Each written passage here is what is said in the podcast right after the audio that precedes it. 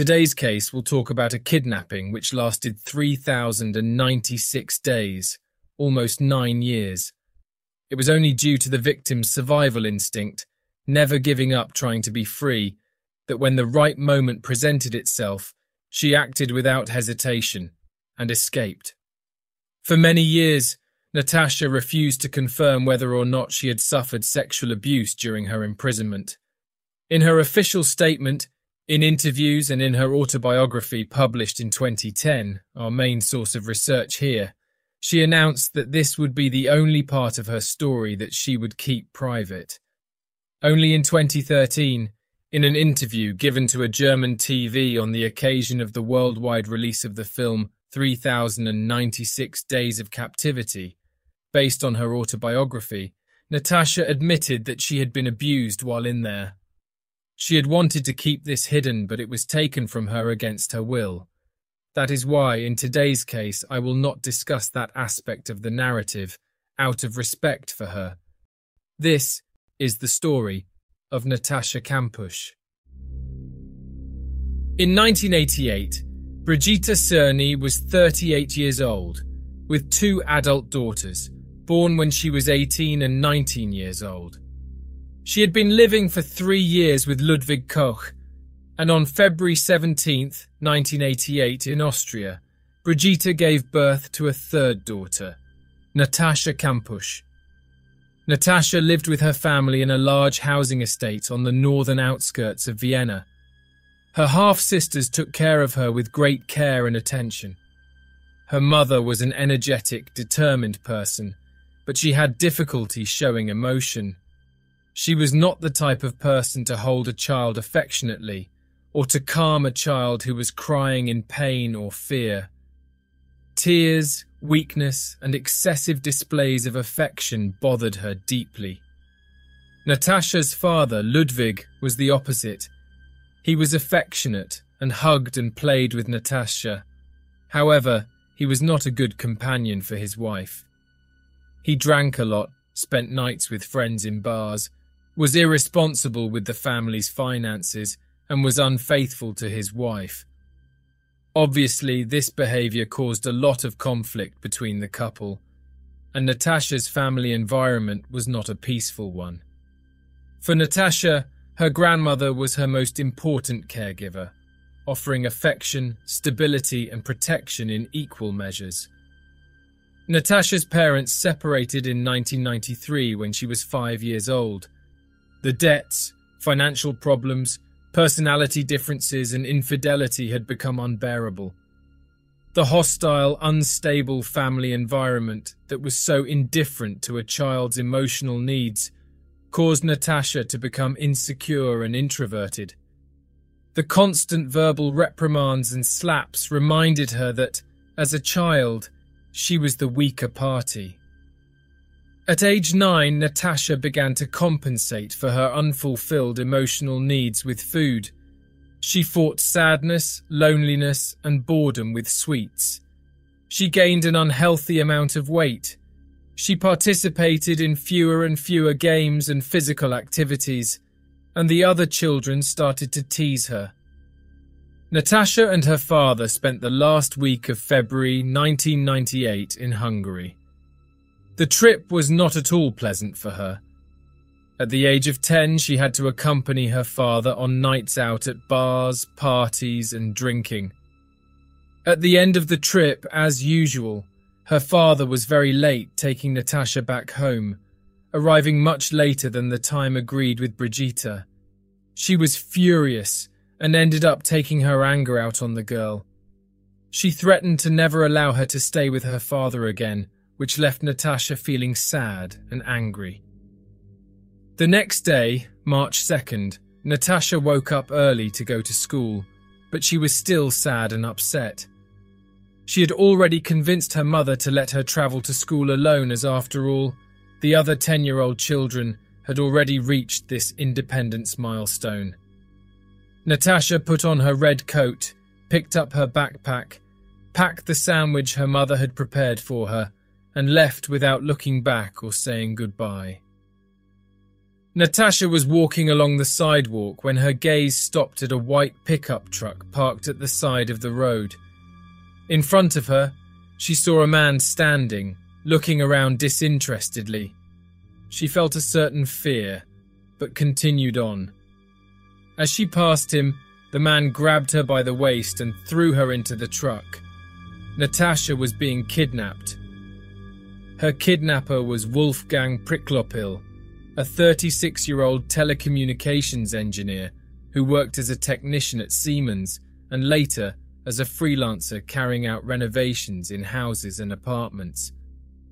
The house he lived in belonged to his grandfather, who during the Second World War had built a bomb shelter. He was highly concerned with cleanliness and order.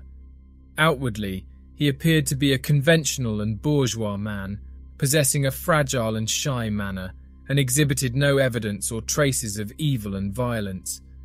However, this facade of civic normality would quickly crumble. Arriving at his house, Wolfgang covered her with a blanket to prevent her from seeing her surroundings. Natascha was taken to a dark, smelly room where she was thrown to the floor. She felt paralyzed for a long time and did not move until she worked up the courage to take the blanket off her head. The place was pitch dark. Natascha covered herself back up, huddled under the blanket and cried. Later, the kidnapper brought her a lamp and she was able to see the room. It was small and empty, with a toilet and a double sink in the corner. Wolfgang was using the bomb shelter built by his grandfather as makeshift prison. A five-metre square prison. When Natascha didn't come home as expected, her mother went to the school. On learning that her daughter had not shown up that morning, she immediately notified the police. The next day, they launched a search for the girl, deploying hundreds of police officers and sniffer dogs to search a large area around the school and the housing complex where she lived. Helicopters flew over the area, posters were handed out, and many people provided information to the police. But it was all in vain. The large-scale searches were called off just three days after the kidnapping, and the police focused on interrogating Natascha's family circle. The media spoke extensively about the case and published Natascha's photo and description. More than one hundred thirty tips were received by the police. However, they failed to investigate the one lead that could have actually saved Natascha. A twelve-year-old girl reported seeing a girl being dragged into a white pickup truck with tinted windows on Melangassa Street. At first, the police did not take this information seriously.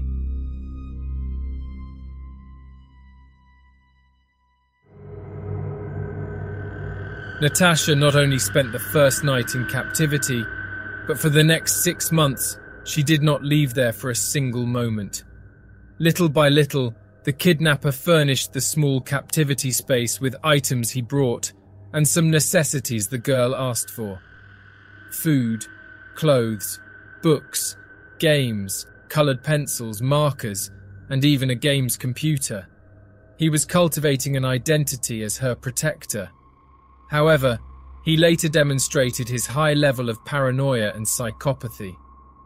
From the outset, Natascha was subjected to various types of torture, which at first were less harsh, but became extremely violent over time.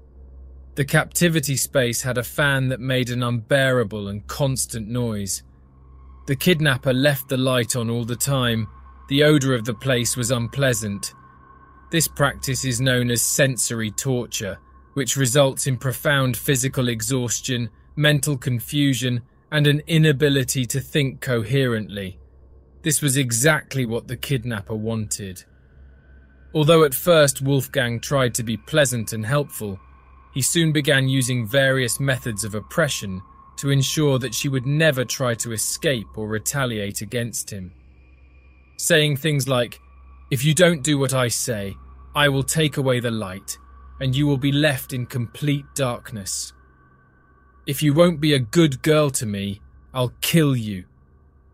Soon afterwards, he began to exhibit changes in mood for no apparent reason, becoming suddenly angry and aggressive. The daily threats and the inconstant mood of her jailer forced Natascha to adapt to her situation. She controlled her fear and tried to live up to the kidnapper's expectations. Perhaps, subconsciously, her experience of childhood punishment shaped her into a strong young woman. The days passed, and Natascha was aware that she would not be able to escape. Her only hope was the police searches, and she firmly believed she would be rescued. Obviously, she had no idea what was going on outside. When alone, she used to cry, but when the kidnapper came to her to bring her food twice a day, she would talk and interact with him, begging him to release her. Faced with Wolf's indifference, she asked him to play with her and stay there longer. Loneliness was a torment for the girl. The outside world was no longer her world. Natascha was an isolated child, and as contradictory as it may seem, she felt safer in his presence. After a few weeks, the kidnapper started a new type of torture, psychological torture. He told Natascha that he had approached her parents to ask them to pay a ransom, but that they had shown no interest in rescuing her. "Your parents don't love you. They don't want you back. They're happy because they finally got rid of you. You are very lucky that I agreed to stay with you here. You have to be grateful to me." The constant repetition of those cruel words for a child increased the uncertainty that Natascha had already felt before her captivity. By undermining the girl's belief in her family, the kidnapper shook an important foundation of her self-confidence, and she became increasingly emotionally dependent on him. Furthermore, the fight she had with her mother the night before the kidnapping, and the fact that she had left for school the next day without saying goodbye to her, fueled her guilt that the kidnapping could be punishment for her bad behavior. It is common for victims to blame themselves for the crime committed against them, but it is very sad to think that a girl of just ten years old felt this. In the meantime, the police decided to act on the statement of the twelve-year-old girl who witnessed Natascha being kidnapped. They released the girl's testimony and announced that in the coming days, white pickup trucks would be examined. This gave Wolfgang enough time to prepare. The police went to his house forty days after the kidnapping and asked him to show them the vehicle. The kidnapper had filled it with rubble, claiming he was renovating the house. The police did not examine the truck, they just took Polaroid photos. While Wolfgang did not have an alibi for the day of the kidnapping, the police were satisfied and did not examine the house. They apologized for the inconvenience and left. It's unbelievable to think that the kidnapping could have only lasted forty days if the police had done their job properly. A few days later, Wolfgang increased the level of psychological torture on Natascha. He continued to lie to her. "I gave up asking your parents for a ransom because they no longer communicate with me. They are not very interested in you. You have seen my face and know me very well, so I can't free you, but I decided that I will take care of you in any way possible." The kidnapper remained calm, ignored the girl's despair and left. She was ten years old, alone, and facing a life of imprisonment. Hey, você se interessa por crimes reais, serial killers, coisas macabras e tem um senso de humor um tanto quanto sórdido? Se sim, você não está sozinho. Se você precisa de um lugar recheado de pessoas como você, venha conhecer o podcast Pátria Amada Criminal. Todas as semanas tentamos entender o pior da humanidade. Nesse processo a gente ri, chora, fica brava, fofoca, porque afinal de contas é assim que a gente fala quando está entre amigos. Suas novas melhores amigas trevosas estão aqui no Pátria Amada Criminal. The months passed. Natascha stopped asking her kidnapper to release her, as she was convinced it was of no use. She arranged her captivity space with care. She cleaned every corner and decorated the bunker with drawings and paintings. She tried to create in that dark place a refuge, a welcoming environment in which she could feel protected. Her kidnapper brought her a television, V C R, Walkman and radio. Natascha spent her days in the company of books, T V shows and music. These were vital to maintain her mental health. However, they were also used as blackmail and punishment by the kidnapper. She lost the right to these items when she was not good. It turns out that it was not possible to predict or understand what the kidnapper considered being good. Sometimes, for the silliest of reasons, he would deprive her of the things she loved most. His mood swings became increasingly unpredictable.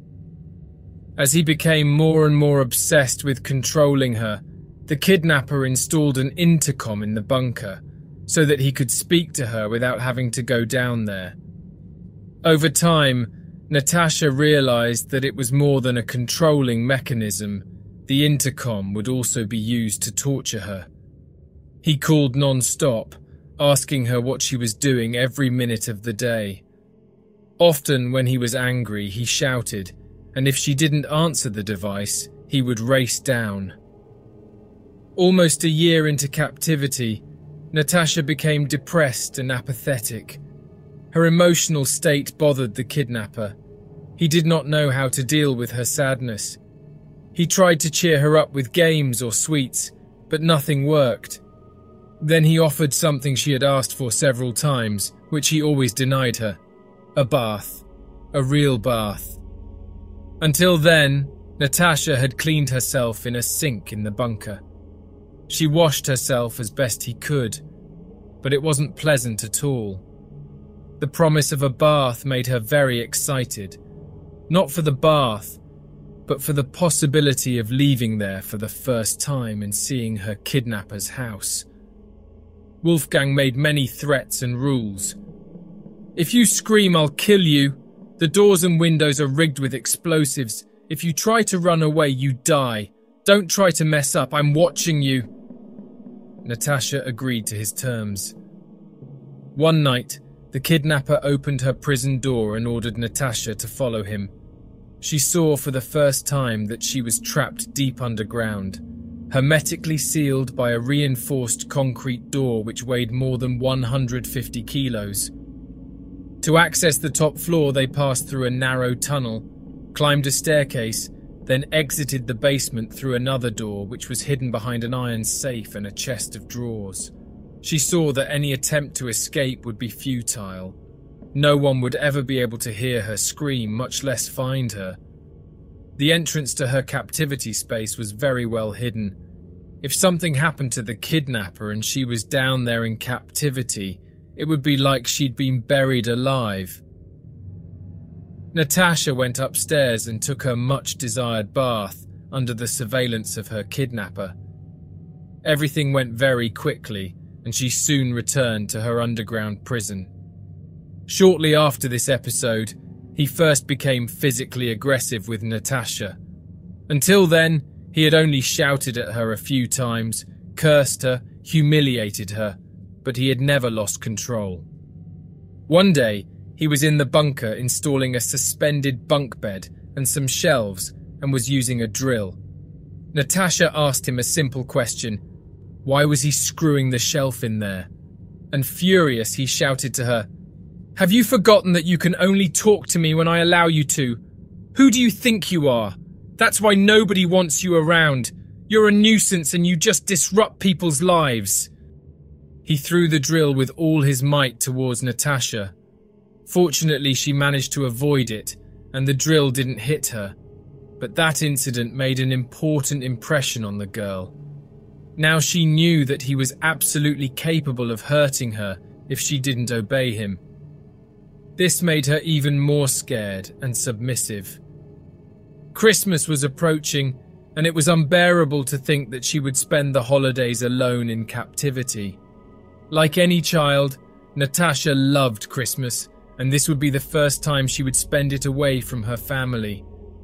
The kidnapper tried to ease her sadness with gifts and even placed a small Christmas tree in the bunker. He also gave her sweets and a special meal.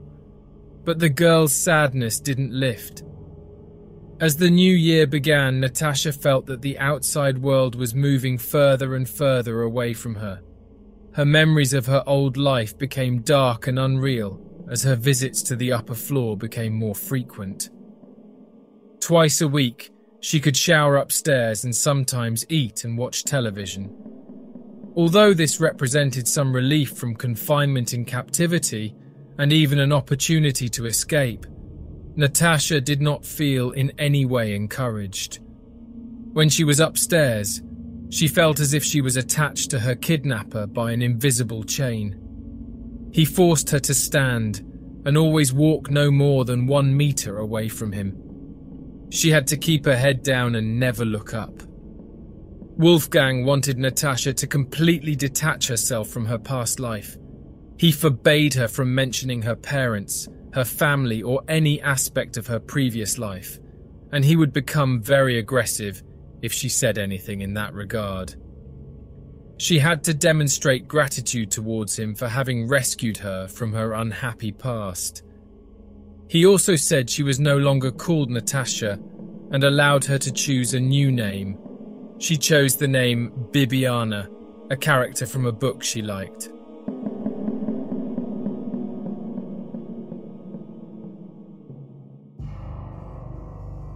At the end of her second year in captivity, her kidnapper was sure that he had bound her in a prison much stronger than an underground bunker with a concrete door.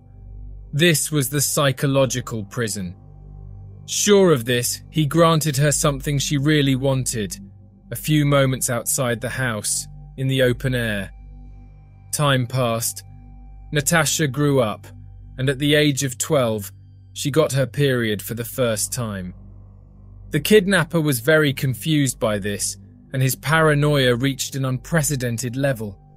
He became hysterical when Natascha sat somewhere, afraid that she would mark the furniture, and treated her as if she were dirty and disgusting.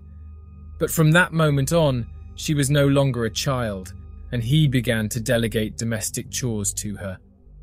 Natascha cooked and cleaned the house alone, always observed, receiving harsh criticism and strict orders.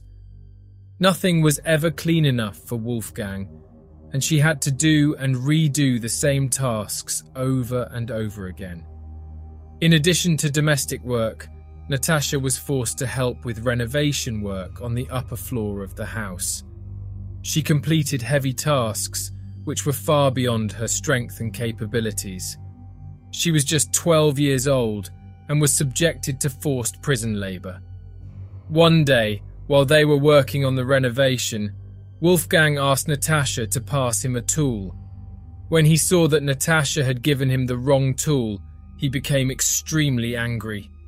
He shouted and picked up a heavy bag of cement and threw it at her. The bag hit her hard and she fell to the ground. It seems that this opened the door to his uncontrolled rage, and from this point on, he regularly beat her. He reacted violently to inattention, error, or any behavior that displeased him. Slaps, punches, kicks, and shoves were now part of the daily routine. Natascha was covered in bruises and in constant pain, but she couldn't cry or lament because this would irritate him even more. Sometimes she couldn't even find a position to sleep, so much was the pain in her body. At fourteen, Natascha spent the night upstairs for the first time. It was not liberating for her because the kidnapper kept her inside a room with the door locked and locked up with plastic handcuffs. It was the first of many nights that Natascha would sleep in her captor's bed. Shortly after sleeping in this room, Natascha tried to take her own life for the first time. Convinced that she would never escape and exhausted from her mistreatment, it appeared to be the only way out.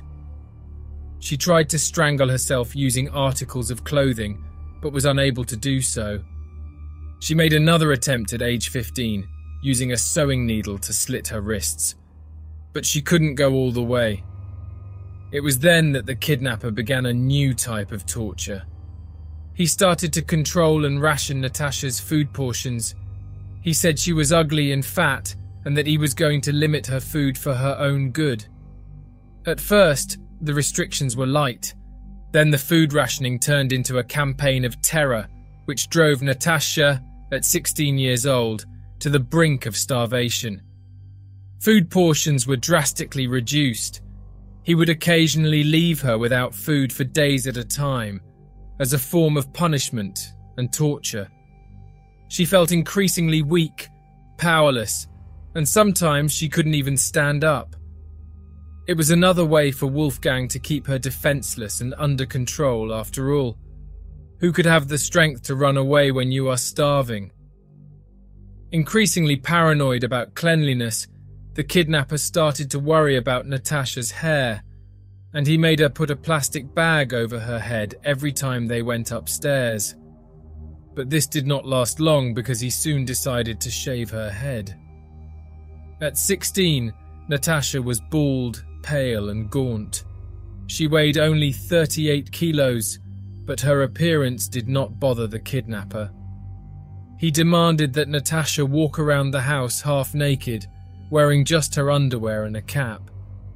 It was a tactic designed to prevent her from running away. He was convinced that she would not run out into the street half naked. Natascha made a third attempt on her own life. In captivity, she had an electric griddle to prepare semi-cooked meals. She lit the stove and placed rolls of toilet paper on it so that they would catch fire. But when the small room began to fill with smoke, making the air almost impossible to breathe, her will to live returned with full vigor. Coughing profusely and barely able to open her eyes, she wet some clothes and threw them over the burning papers. This was a decisive event. From that moment on, Natascha was determined to survive and also to escape. She decided that she could endure any torment as she waited for the right moment to escape. At seventeen, Natascha began writing every day in a notebook all the attacks carried out by her kidnapper. These records seemed to somehow give her more strength and built a psychological resilience. August twentieth, two thousand five. This morning, violent punches to the head, right shoulder, stomach, back, ear and eye, screaming, swearing and pushing as I went down the stairs. He strangled me, sat on top of me and pressed my mouth, suffocating me. He threw objects at me and pushed me violently against the bedside table. August twenty-first, two thousand five. Morning complaints, breakfast without cereal, swearing for no reason, punches, kicks and pushes, slaps to the face. He scratched my gums with his finger. August twenty-third, two thousand five. Blows with a broom to the left elbow, arm and wrist, knees to the stomach. He wanted me to kneel. Slaps. Punches. I didn't receive food today. As Wolfgang violently attacked Natascha and became increasingly out of control, fearful at the possibility that his crime would be discovered, he also expressed a desire to live a normal life. He wanted them to leave the house together, to go on tours and to go shopping. It was then that, after so many threats to kill her and to kill anyone she dared to ask for help, he took her out of the house for the first time. They drove by car and stopped briefly in an empty forest. After that first outing, Wolfgang was encouraged by Natascha's submissive attitude, and he subsequently took her out of the house more often. Even though these trips were a great risk, he was convinced that Natascha would not have the courage to escape or ask for help, due to the psychological prison in which he had confined her. They visited the pharmacy, the shopping mall, and the construction materials store. She behaved as he expected. Even when she was approached by salespeople and attendants, this real chance of liberation became something so distressing and frightening that she was unable to react. On another occasion, the greatest opportunity for salvation presented itself when they were stopped by the police. Faced with a police officer who approached them calmly asking for documents, Natascha just prayed that her expression would communicate to the officer that she needed help, as she was unable to move or speak. But nothing happened, and they were quickly released to go on their way. Wolfgang seemed satisfied with this new phase, in which he could fulfill his fantasy of a normal life with Natascha without her posing any danger to him. Just before the girl's eighteenth birthday, the man, who knew that Natascha liked skiing and he himself loved the sport, decided that the two of them would take a short trip to a ski resort. Natascha, although very thin and weak, managed to ski and enjoy the false day of freedom, until at one point she asked to go to the bathroom. As he couldn't enter the women's bathroom, Wolfgang took her to the door and reinforced all the usual threats. The bathroom was empty, but when Natascha was in the cubicle, she heard the door open and someone entered. Natascha left her cubicle in a hurry and met a woman. For the first time in years, she was alone with another person. Natascha gathered what little strength she had and spoke to the woman. Frightened, she said with very low volume, words that were inconsistent. The woman just smiled and left. She was a Dutch tourist and had not understood anything that Natascha had said.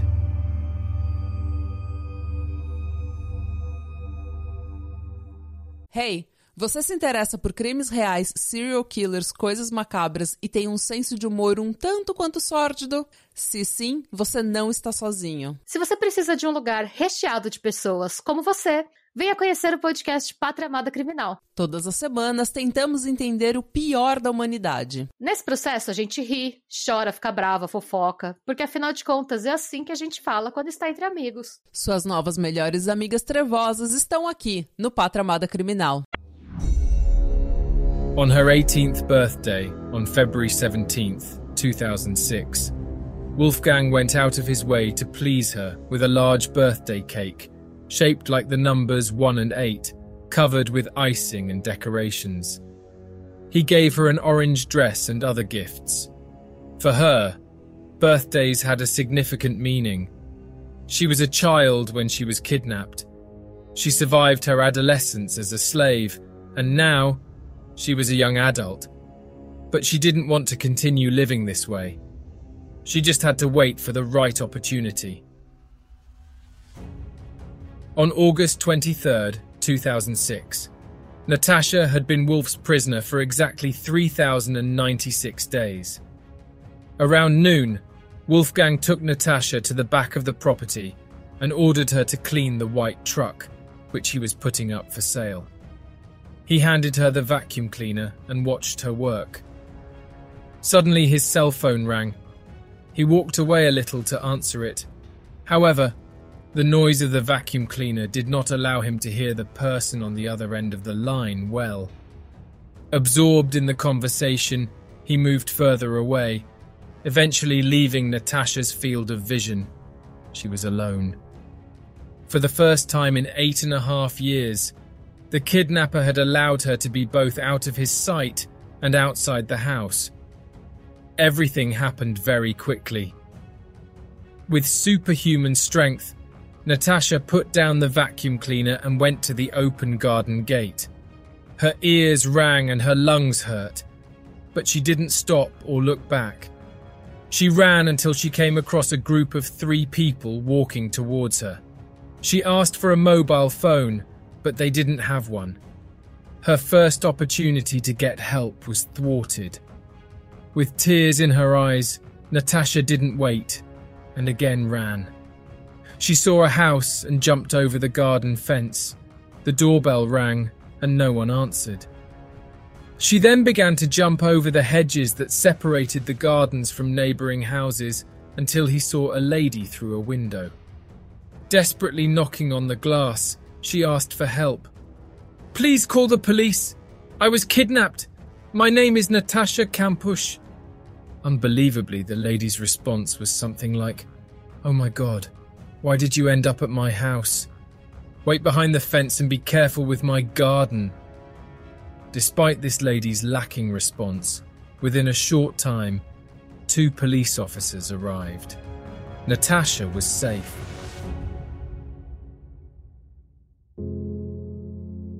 The Natascha case generated a lot of interest around the world.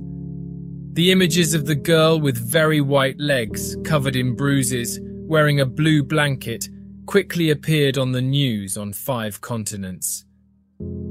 In the police car, Natascha was informed that they had not found the kidnapper at the address she had provided to the police, and that there were numerous police teams looking for him. Natascha knew that Wolfgang would kill himself if she ran away. Later that day, they discovered his body. He had thrown himself onto the tracks at a train station. At the police station, Natasha's parents met her. As expected, it was a very emotional reunion, with lots of hugs, tears, smiles, and kind words. Natascha once again experienced the feeling of love and protection after so many years. She asked about her grandmother, whom she loved so much, and learned that she had passed away two years previous. This news hurt her greatly, but she had become an expert at enduring pain and hiding her suffering.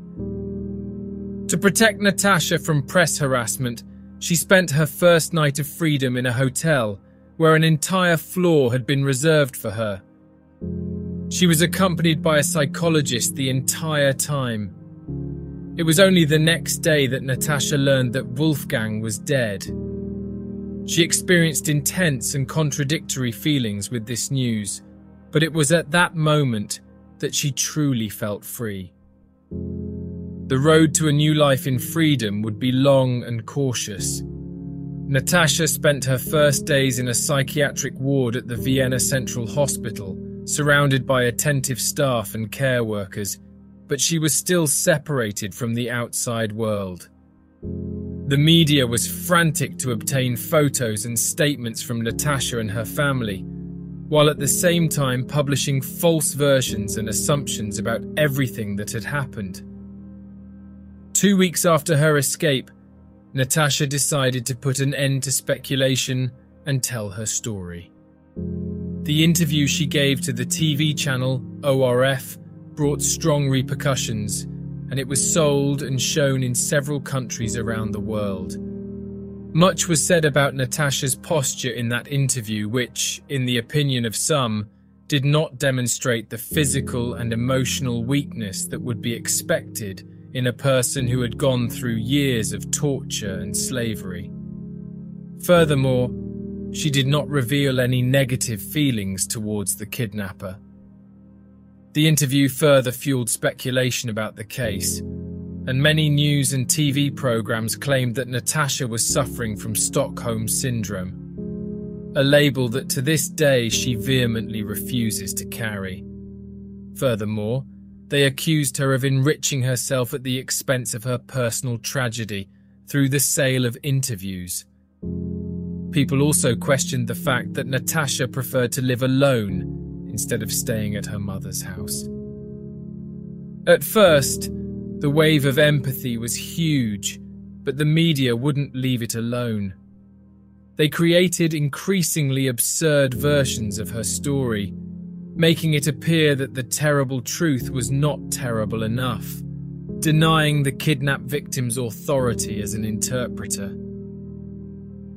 In two thousand seven, Natasha's mother published a book, Desperate Years, My Life Without Natascha, which became a bestseller in Europe. Natascha publicly repudiated this, believing it to be a betrayal by her mother, who exposed in the book some facts about Wolfgang that she had wished to keep private. She tried to adapt to life in freedom and faced difficulties in dealing with fame and harassment from the media, especially from her country. Among the events that marked her first years of freedom The most notable were obtaining her high school diploma and the donation she received from the Austrian government of Wolf's home as compensation for the damages suffered. In twenty ten, four years after her escape, Natascha published her autobiography, three thousand ninety-six Days. The work was translated into several languages and became a bestseller in many countries. In the book, Natascha talks about her life before the kidnapping and tells of her terrible experience in captivity. In fact, much of what is presented in this case was taken from this book, which I highly recommend to anyone who wants to delve much deeper into this case.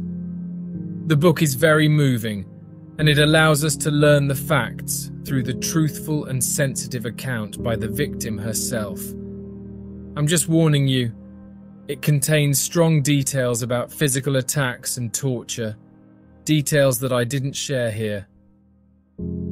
Natascha published two other books. In twenty sixteen, on the occasion of the tenth anniversary of her escape, she launched ten years of Freedom.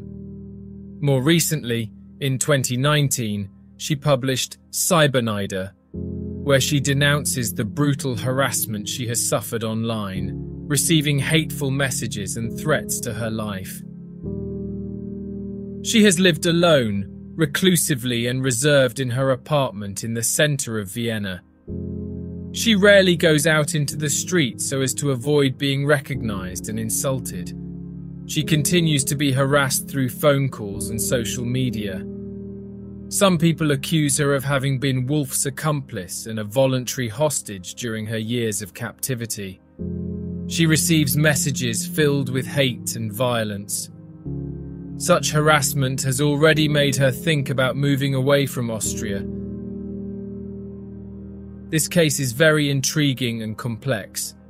Due to the enormous repercussions generated, there is a lot of information available about the events that occurred and also about the theories that the media and society have constructed.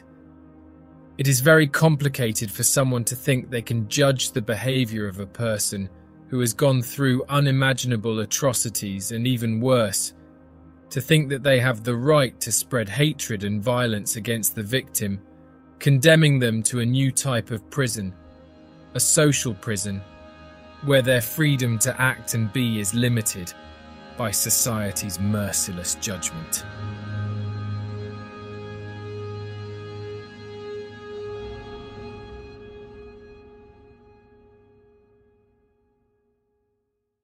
Hey, você se interessa por crimes reais, serial killers, coisas macabras e tem um senso de humor um tanto quanto sórdido? Se sim, você não está sozinho. Se você precisa de um lugar recheado de pessoas como você, venha conhecer o podcast Pátria Amada Criminal. Todas as semanas tentamos entender o pior da humanidade. Nesse processo a gente ri, chora, fica brava, fofoca, porque afinal de contas é assim que a gente fala quando está entre amigos. Suas novas melhores amigas trevosas estão aqui no Pátria Amada Criminal.